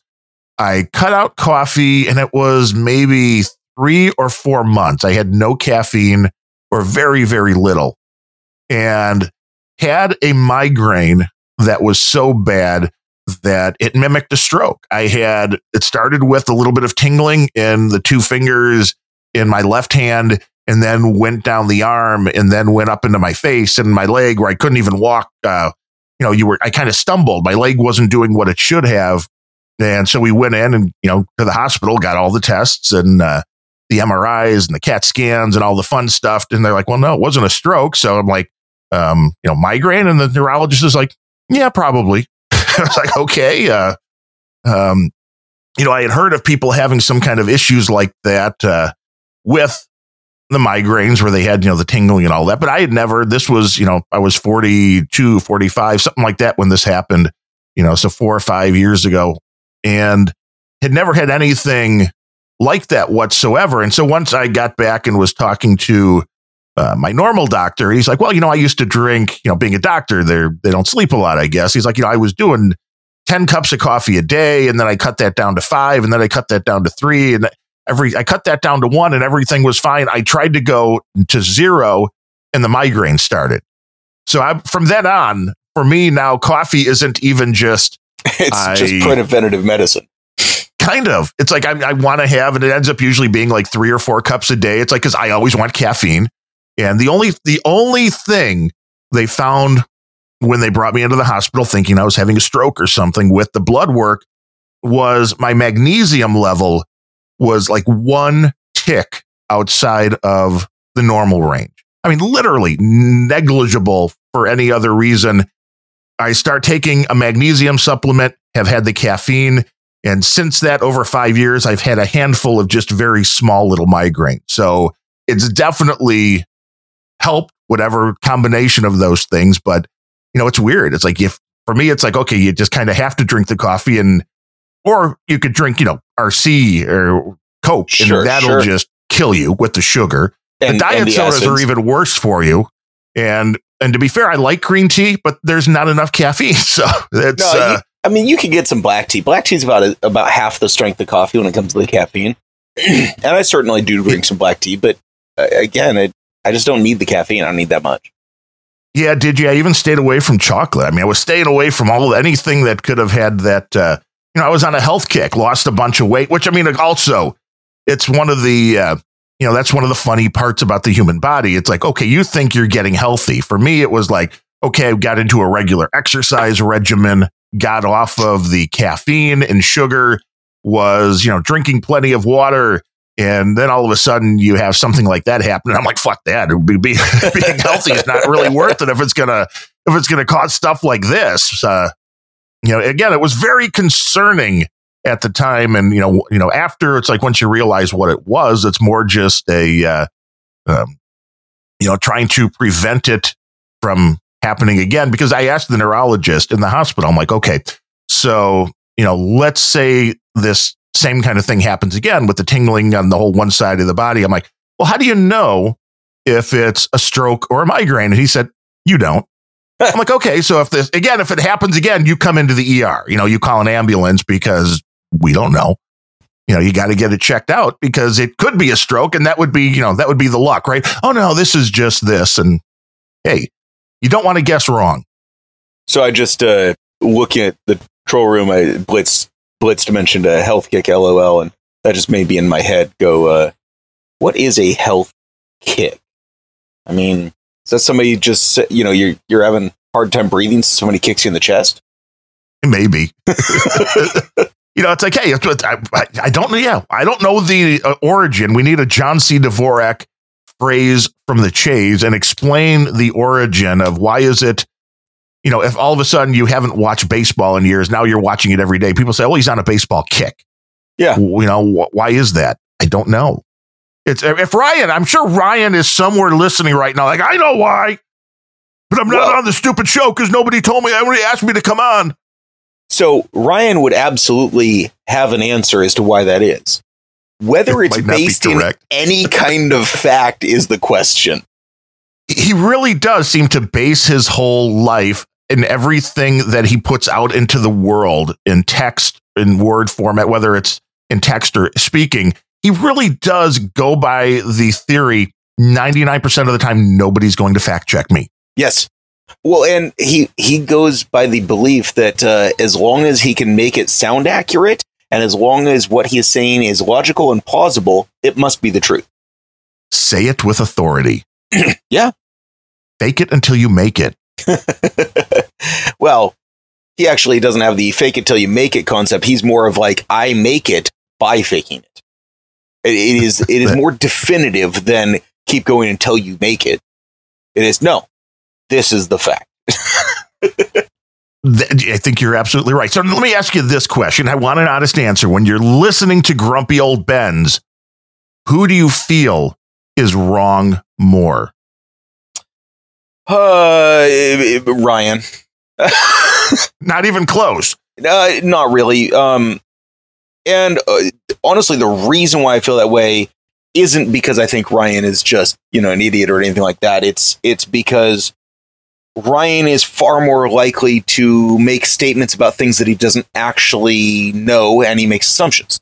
Um, and you know, and and most of the time when he is wrong, it, it's understandably. And luckily, you guys have this wonderful chat room here who is absolutely willing to be like, no, you're fucking wrong. Uh, yes. And we appreciate everybody that trolls along during the live shows and does that. and uh, and there have been quite a few points throughout your shows listening where like somebody will say something and I'll be like, no, that's because of this, or you know, oh well, you can't do that because but, and then five minutes later in your show, oh, it just came up in the troll of the room that you know, It is something that No Agenda has come to rely on. It's a great instant fact checking service. And I've always been a doing podcasts anyway, have always been under the impression that doing too much preparation actually ruins things. You know, so you want to know what you're talking about, but it- it- it's not like we want to sit here and read facts and figures. You're going off the cuff. And I think it makes it way more interesting to listen to that kind of conversation rather than feel like you're sitting in a classroom. With that, you are going to misspeak. You're going to use the same, uh, the wrong word every now and then. And it's good to have a instant. Well, Ryan is my instant fact checker, of course, but it's good to have the troll room to to fact check both of us. And uh, it, it's it is a service that is it, it's hard to get. It's hard to get a an audience when it comes to podcasting. It's really hard to get an audience that will show up while you're recording a show live, and it's nearly impossible to have an audience that shows up live when you're doing a show and is as interactive as the trolls, as they're called, with love, of course, do for No Agenda and for Grumpy Old Bens and the other shows here on the No Agenda stream.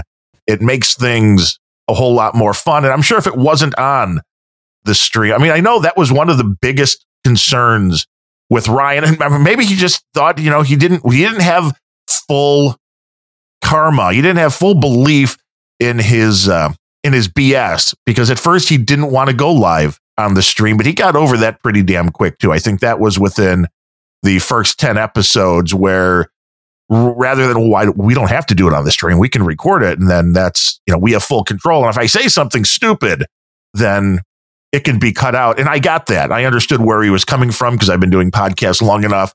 But I remember when you first start doing any of this stuff, there is a big mental switch that has to be flipped when you go from knowing you're just recording it. And if you screw something up, you can stop, you can edit, you can take out parts. Uh, there's a big switch that's flipped when you know it's live and people are going to be listening, and whatever happens happens. But So he got on. over that pretty damn quick. I, I'm a little confused. So he thought that uh, he, if he said anything stupid, that could be taken out. But that's back to him not being on a podcast yeah. because You know, everything he says is stupid. No, I'm well, not everything. I mean, there's a percentage. I mean, 100% is high, zero is low. It's somewhere in between there. I mean, everybody can figure out for themselves where Ryan is wrong, where that meter comes for you, but he's to he's to back up what he says. I mean, and that may be wrong as well. But that's what makes it interesting and I do appreciate the uh I do appreciate having somebody that will stick to it would be no fun if he came up with a concept like that five year thing with the copyright, and once I berated him about that for three minutes, if he actually backed off, that wouldn't be any fun. This Sure. is a lot more fun than this is a. I mean, it took a little while for us, I think, to understand exactly the buttons that we can push with each other um, to where it's it's hammed up for the show. I mean, I hope that's not you know breaking anybody's heart, but the arguing in that is is done intentionally because we know the other person is expecting it. We know Sure. they can handle it in it because it adds to the the entertainment value, and sometimes it goes a little over the top. But you know, for us, that's kind of fun. That's I, hearing the stories about you guys growing up. I think um, we're all under the same you know under the same umbrella with your buddies. It's like your best friends are probably the ones you're going to insult the most. Oh, certainly. Um, actually, one of one of our mutual friends is actually here watching my kids for me right now, and man, yeah, the the stories we will tell about each other, about uh, Ryan, everything. Uh, yeah, it goes back and forth. By the way, I I just wanted to compliment you the, the troll room. It's not even just that uh, that you have a live audience that'll show up and uh, and troll and fact check and enjoy, you know, all of the above. Uh, the fact that you have one that's going to be willing to show up on an off day because you guys record every morning, Friday morning, and yet here we are Correct. Saturday, and you still have an active troll room. That's what's amazing to me. Well, it is because if you're here, if you show up at any Saturday, you know, at this time, it's normally completely dead. So, you know, guys like Digi Guru, he's from the Chicago area here out of Chiraq, blitzed, and Fletcher, of course, who says he was uh, threatened with physical violence if he didn't listen live. So I'm, I'm- guessing that's just Ryan again. I'm cur- yeah, I'm curious who was threatening him and who would actually hold the sway on that one. I mean, I don't, I think it had to be Ryan. I mean, Or- uh, or is I- it just an empty threat? I, I don't know. It all depends. It all depends. Uh, we now we know if Ryan threatened him with physical violence. Even though Fletcher's in Texas, Ryan is the kind of guy. He's got a car. He's got gas money. Yeah, if, if Lisa gives it to him. But yes, but uh, does he have that commitment to drive all the way down there just to exercise physical violence for not listening to the stream? I mean, Okay, how far out even of do Seattle? research.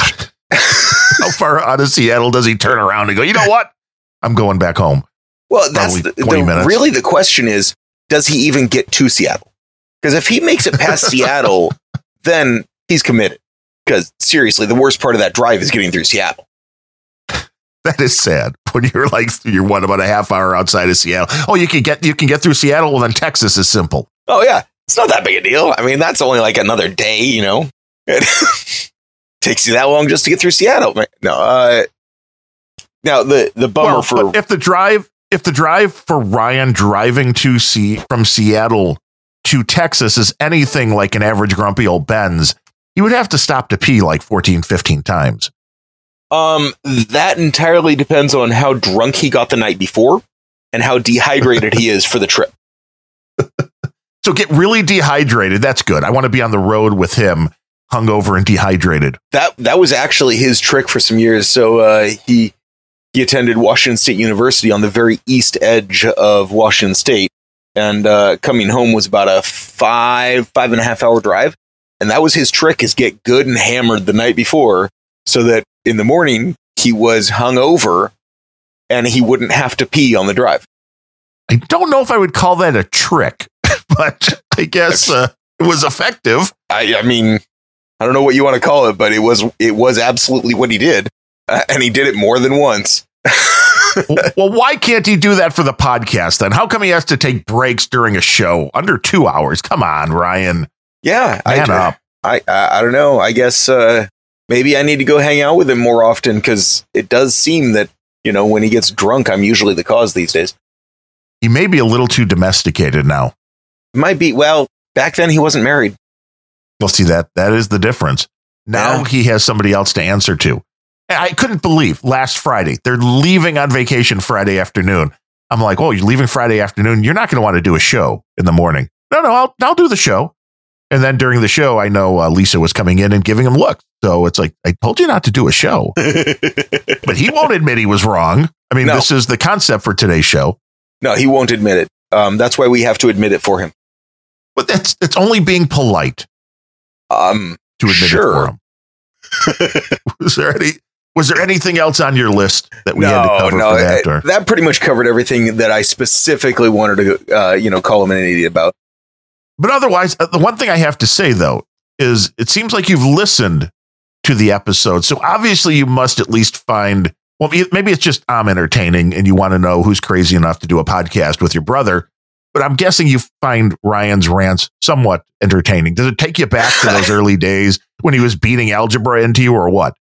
Uh, some of it, uh, as much as he'd love to hear this, uh, some of it reminds me of my dad.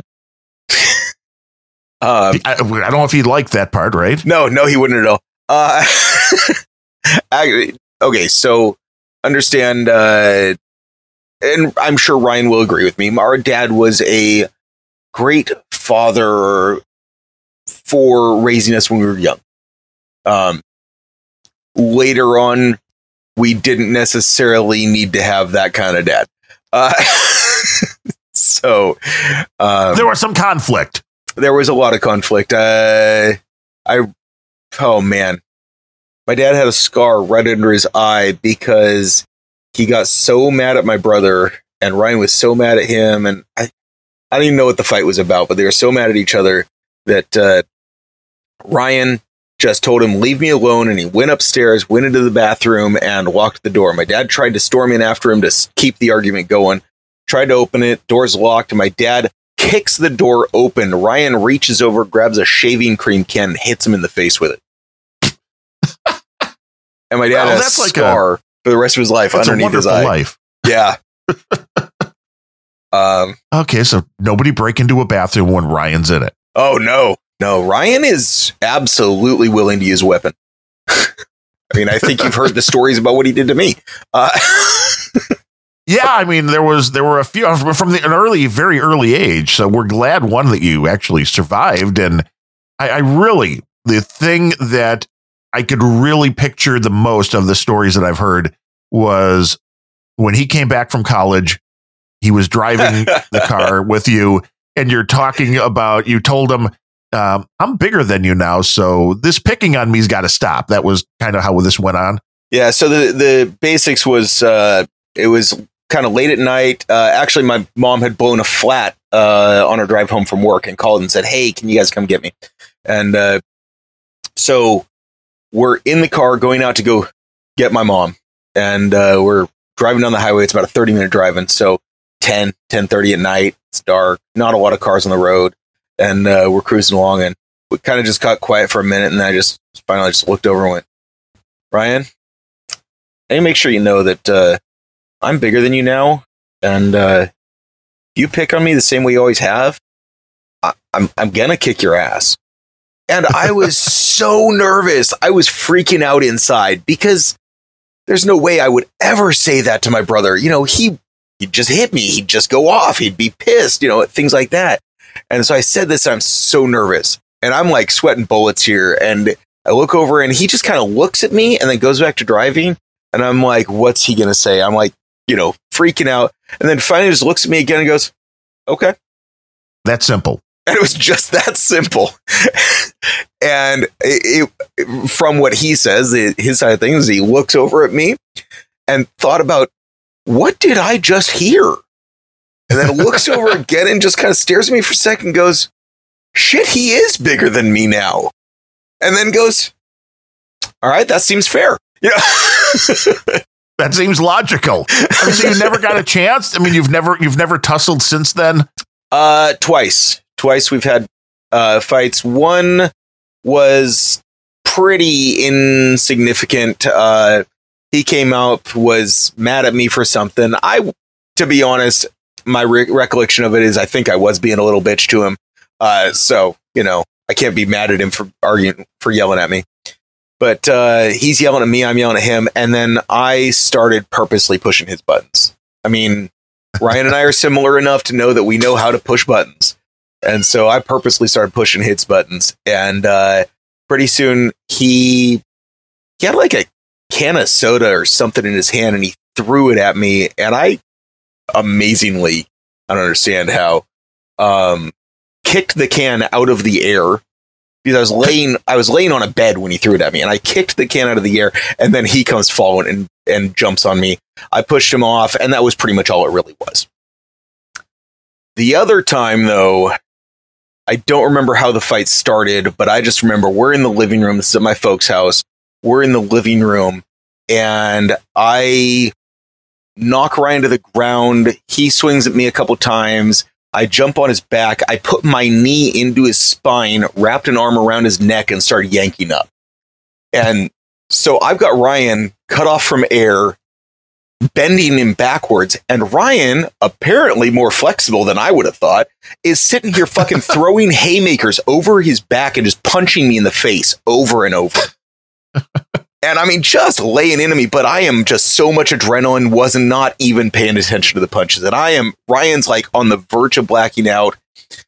And my mother came and saved the day because my mom came and soccer kicked me right in the ribs.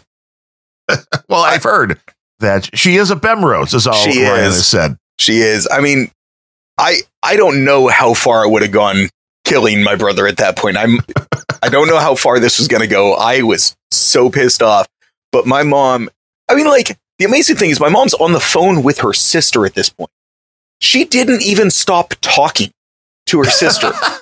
she just steps up and full on kicks me as hard as she can, right in the ribs, knocks me off, steps between us, and just puts the phone down just enough to say, knock it the fuck off, and then goes back to her phone call. See, that's parenting. Yeah. That is that should be there should be a class taught in this kind of stuff. that is that is fantastic. And he is in the troll room now. Speak I do see that. So Ryan Bemrose. So he's awake. He said you don't talk about the other siblings who didn't make it. So uh, you know, I guess there are some family secrets. People, there were some guesses uh, that uh, I think Larry yesterday too was thought maybe it's this was this podcast was going to create the need for a Bemrose on Bemrose steel cage match in Seattle that we're all going to have to come in for. And it sounds like it would be a pretty good battle. Yeah, because as much as I know I am bigger than my brother, I ain't that much bigger than my brother. and he's wily and uh, he fights dirty. He does fight dirty. Um, but he's also got more ailments than I do. I'm pretty sure I could take him. You've heard it here. Tony can take Ryan anytime. I any I th- place. I think I can. Yeah. Also, I've been toughened up by children that like to jump on. that is at, at, any inopportune time, I would bet. Oh my god! Uh, you know he complains about the cats jumping on his crotch. I mean, imagine a you know 35, 40 pound child doing the same thing. It, well, the kids keep getting bigger, they don't really realize they're getting bigger, and uh, they're trying to show you love while they knock you out. oh my god! So the other day, I don't even remember why. She was probably just playing, but I, you know, we were about ready to leave the house, and I'm standing in the kitchen, like getting something out of the fridge. I don't know. I, luckily, my hands were empty. But my daughter, my four year old, comes like full sprint, comes, runs into the kitchen, stops right in front of me, punches me straight in the nutsack, and then runs off. Okay, are you sure Ryan wasn't involved in this? No, I'm not. but I, it is. uh well, my wife comes running because she hears the whole house shake as I just fucking slam to the ground. And she's like, "What just happened?" I'm like, "Freya just punched me," and she sees me cradling my nuts. You know, she's like, "Oh my oh. god, Freya, why?" Well, I see. I, I picture it going this way: ring, ring. Hello, Freya, this is Uncle Ryan. I got 50 bucks if you go punch your daddy in the jimmies. That's a lot of frozen toys, isn't it? yeah, it is. Always use kids to do your dirty work. I believe Ryan would do that. I mean, it's genius when it comes down to it. Well, she doesn't have a cell phone yet. Um, and uh, we don't have a house phone, so he can't do it quite that easily yet. Um, we're again, we're trying to keep his poison away from her. they might have a telepathic connection. I don't know. Come to the dark side. I don't know. I was hoping he would be the you know the executive producer today, but uh, in spirit we know that he was, and it's been interesting hearing the. Uh, I mean, one, you made some good points. Ryan isn't always correct. He said it was going to be the shortest Grumpy Old Bens ever, but it wasn't. So uh, he was wrong there yet again. Yes. Well, I mean, I've already pointed out that he's wrong. In fact, if I recall correctly, uh, on your New Year's special, I was a little drunk at the time, but on your New Year's special, I uh, called him out for being wrong a couple times right then. Well, I mean, he was he had a few drinks. I mean, he he said every time I said, "Well, we should do like a nighttime grumpy old Bens," you know, and he's like, "Well, then you'll get me on alcohol instead of caffeine." Like, oh, that's going to be way different. And then on New Year's, I was like, "Well, what's? I don't really hear any difference. It's pretty much the same exact thing, drunk, sober, which maybe is scary. I don't know." but I, I, didn't really I didn't really hear a different Bemrose come out after that many drinks. Maybe he needed more. And maybe he needed enough, like Fletcher, to fall asleep at the microphone. But yeah, I heard about that. I, I did not catch that part. I was probably out with my wife at that point watching a movie. Um, yeah, and Fletcher, we'll, we'll let you live that down, like maybe by next New Year's Eve. Just just saying, we we appreciate what him, you do. Let him uh, live that down the moment uh, he makes it through a New Year's special. Right. I mean, that's really, I think you have to. Next year, at least six or seven hours, and you have to be awake at the end. Otherwise, you know, otherwise we double down. At least Ryan stayed awake. That was good. He's a professional podcaster in the sense he's never fallen asleep during a show. He has shown up on time for every live stream, which is also hard to get in a podcasting partner, as we've heard on some of the shows here on the No Agenda stream. And that's appreciated. That's when I first start doing the solo show. My buddy Larry from that Larry show said, you know, uh, do it solamento, do it yourself because you don't have to rely on anybody else. But I can say Ryan 100% if he says he's going to do something again, it's that literalness. If he says he's going to do it, he'll be there unless, you know, maybe you ran him over with a car and then I'd have to give him just a little bit of leeway. Um, I am going to point out that going back to what you were talking about before, Ryan has to pee. He announced that for us. Room. I mean, I don't know why he announces it in the chat room while we're doing the show, but obviously he thinks the Grumpy Old Bens audience, even when he's not on the show, is very interested in when he has to pee. And he, when he when he puts up the little sign during the episodes, every once in a while I mention it just for fun, and he gets mad, and then he asks, "Well, why would you do that?" And I said, because I know it annoys you. And then he admits that's a valid reason. it is. So it is. it's, it's for the sake of comedy. And we can appreciate that. But we do appreciate you filling in here on this special episode and pulling the uh, pulling the Bemrose side of the chain on this one. I mean, we're always interested to do episodes where you can say Ryan's wrong. I mean, I'm also fine if you want to do episodes where you say I'm right. That's cool too. But any topics you want to talk about, you're always welcome it here. Is, it is no fun to tell people why they're right.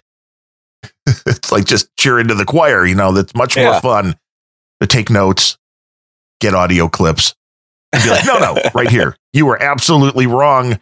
And of course, if if I know Ryan, he'll eventually just tell you to start your own damn podcast. He probably um, will. Actually, he's already is, told me to. see, there you go. You've got you, you've got the incentive, but that was why our buddy Mark van Dijk, the the guy that is behind all of the No Agenda servers and the No Agenda stream and all that. And he podcasts. Uh, of course, a lot of it now is in Dutch, and I can't understand that. And I'm bitter because I don't know Dutch and I want to listen to Mark because he has that very soothing voice.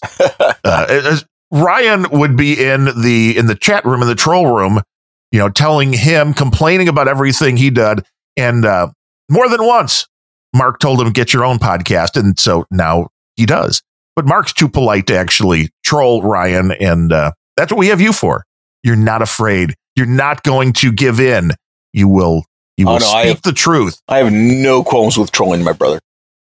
Start your own damn podcast, Bemlet. He says, He Yeah. might, or he might just he might just take over here for you, Ryan. I don't know. He seems You it's know, a good chemistry we got going. Darren, the, the problem with you and I doing a podcast together is that we're both actually decent people.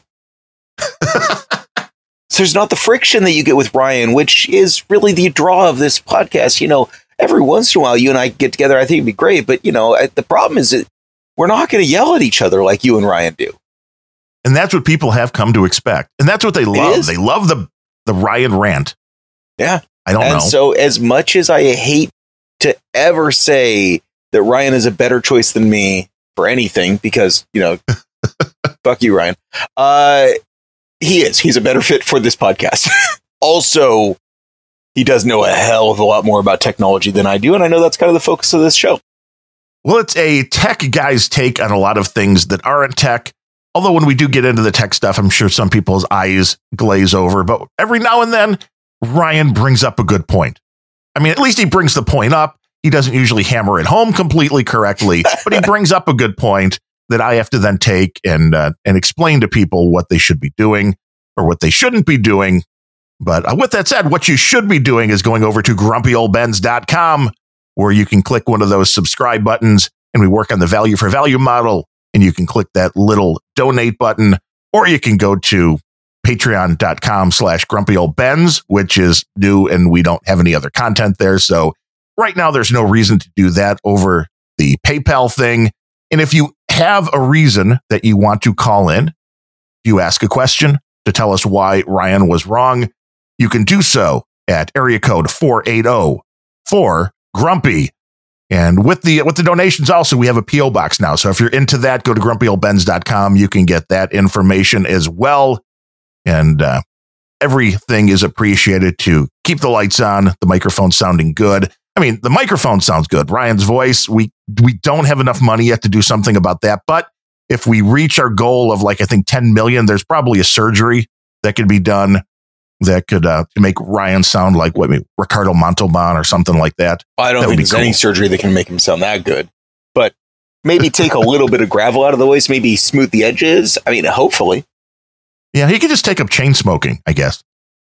I I'm not sure that's going to take the edges out. I, maybe make him just. He would have to try to find out. So if he's willing to do that, I mean, that's definitely something that can be tried. But Tony, thank you for sitting in here and doing this show. It's been a lot of fun. It's been entertaining and it's been informative. And I know we haven't even yet scratched the surface of the Ryan story. So we look No. forward to hearing more. no, there's plenty more to hear, but uh, that'll be for some other time. Uh, Darren, thank you so much for having me. I, I've really had a lot of fun, and uh, also thank you to the troll room. You guys are uh, always entertaining. So until next time, I am Darren O'Neill coming to you live from a bunker deep in the heart of Middle America, just outside of Chiraq, where I now have to go into hiding so Ryan can't find me.